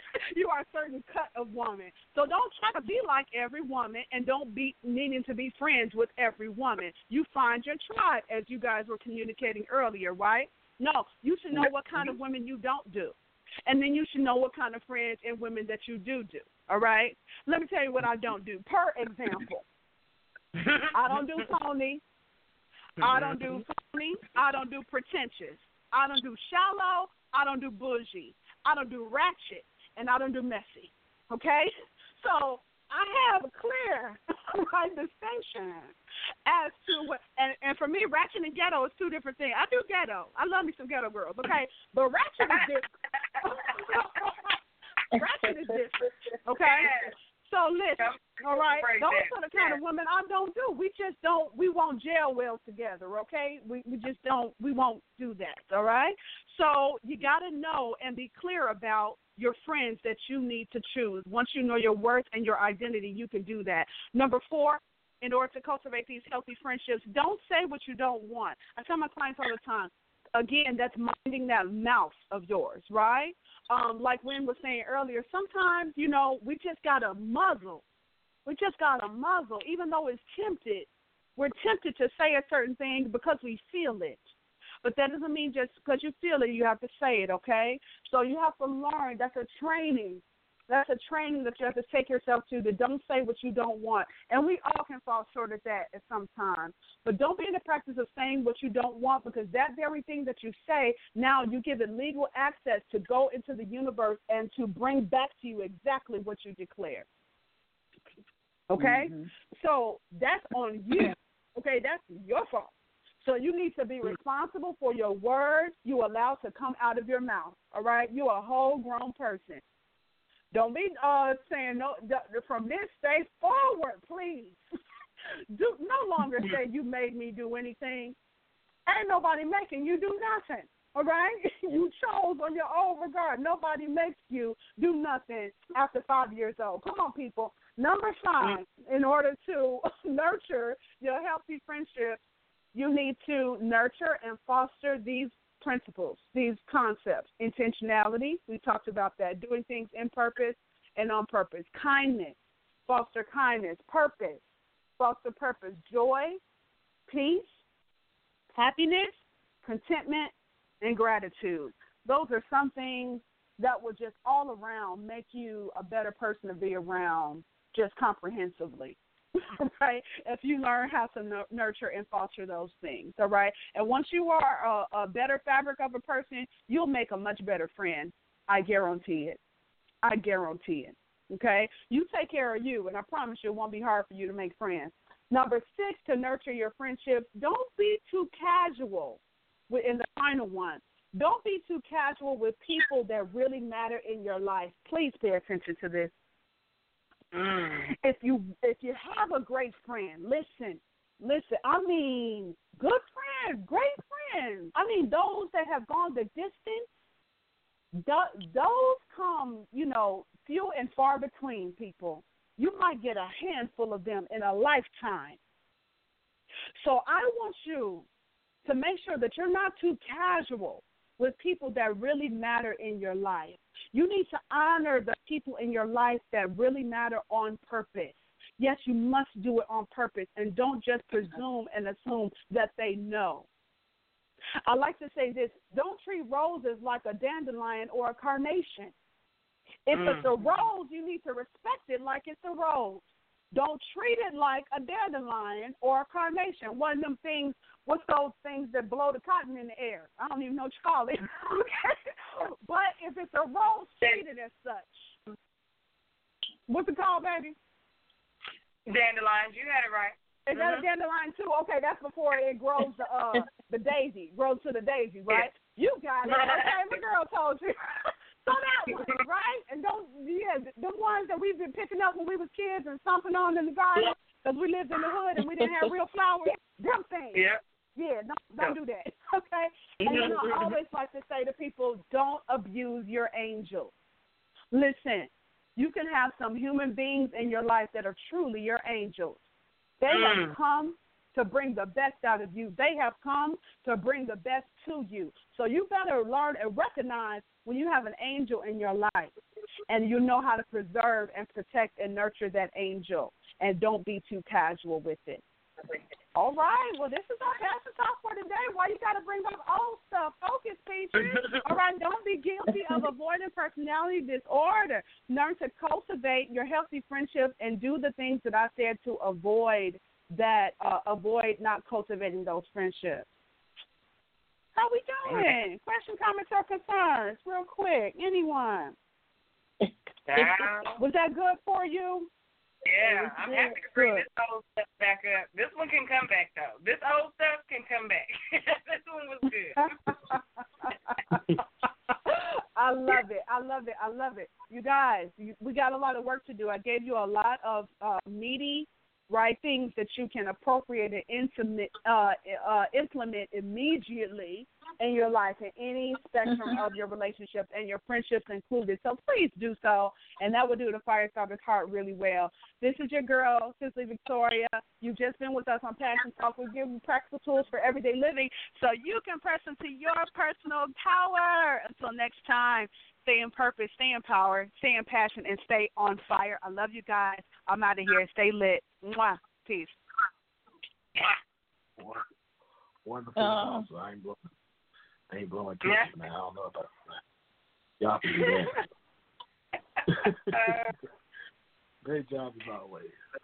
All right, y'all. We got two minutes and thirty seconds left, so we're gonna go ahead and close it out. Um, Kellz, you up? Well, I had a great time as always. Very good conversation. Um, love the fire starter. And everybody be productive and have a great week. I think that's all I got. You? Yes. Um, have a beautiful week. Stay positive. Um, have a conversation with someone that you love this week. Like a real conversation. Doesn't have to be a bad one. Doesn't have to be a tough one. Just have a real meaningful conversation with someone that you care about. Cool. Um, good job. Uh, first, let me say thank you to our listeners. Um, you all, as always, your comments have been great. Thank you to Kellz, Q, and uh, Cicely. As always, you all are the best, and I appreciate everything you all do. Um, great show. Um, last but not least, let me say um, I announced today and posted today that we're doing our um, reset and refresh summer web series. Um, and so if you haven't signed up for that, please do so immediately. Uh, we're going to be giving you some really good, um, a really good series this year where we're going to talk to you about things that are going to help you finish out the year strong in every area of your life. So it's a free conference. Going to be on our Facebook page, um, so you can tune in every night from six to seven. But I'll put the link in the live. I'll put the link on my page, or you can just go to the Global Drive page and sign up. So other than that, y'all have a good rest of your night um, and a good rest of your week. There is going to be a word on Wednesday tomorrow, um, so look forward to that. And definitely, if you haven't got your copy of Nouveau Exposure, get that as well. So besides that, good night. Back in the day, back, back, back in the day, back, back, back, back in the day. I was born in the 90s, snatched my soul from the 80s. Uncontrollable crack babies, grew to rob your Mercedes business. Enjoy riding with friends, relentless, undisciplined kids. Chickens pecking they worm, plucking G strings like they Hendrix. The superfly, pelican, propeller, shore, Jefferson strut. Dress was elegant, groom, mighty mouse to the elephants in the room. Blessed with the gift of gal, mic skills, treacherous, masterous sermons. I write, recite my psalms to the exorcist. Now here's a little story of a man named Yaka. My gardener planted seeds and my old earth fulfilled his farmer. I arose, going over poppy seeds, going further than my father did. Rockstar had jackets, fuzz, lumpkins, banjos. I lit to all the kids, push on by Lakeshore Drive. Climbing rocks, relax as daisy. Sitting and thinking about how long my mama got that made me crazy. 90s kids forever rain. Wasn't texting, we was paging. Watching Tom and Jerry. Is you is the is you ain't my baby now. Paxtown made me in. Are your gardeners raised me? Suicidal bomber kids embrace me. Soldiers with high ranking tank fatigues. They pull it daily. Thankfully, no bullets raised me. I look back on those days and realize that Christ saved me. Eating so beats in the stew. God knew where the recipe would take me. Brainstorming purple rain. See, never leaned on that Shug Avery. Teach my peers the safe way of pushing keys. Be count Basie freedoms, but our childhood thoughts now turning them into slavery. Back in the days when I was younger, not a kid anymore. But some days I still wish I was a kid again. We used to play and throw rocks at the neighbor's front door. I still wish I was a kid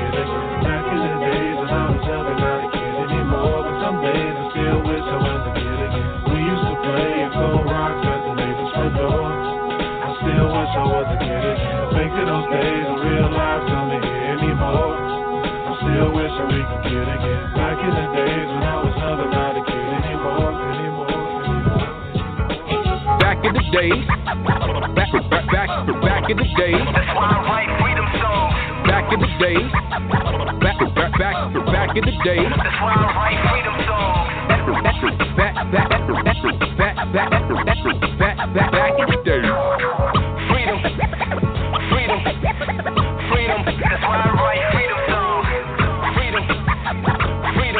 Back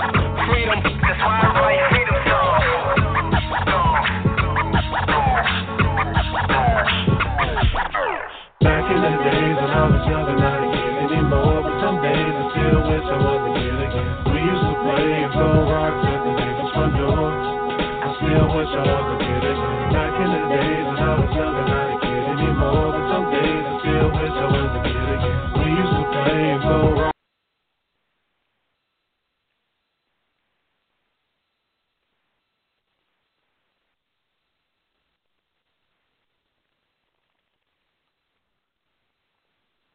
Judy was boring. Hello. Then Judy discovered ChumbaCasino.com. It's my little escape. Now Judy's the life of the party. Oh, baby, Mama's bringing home the bacon. Whoa, take it easy, Judy. The Chumba life is for everybody. So go to ChumbaCasino.com and play over 100 casino style games. Join today and play for free for your chance to redeem some serious prizes.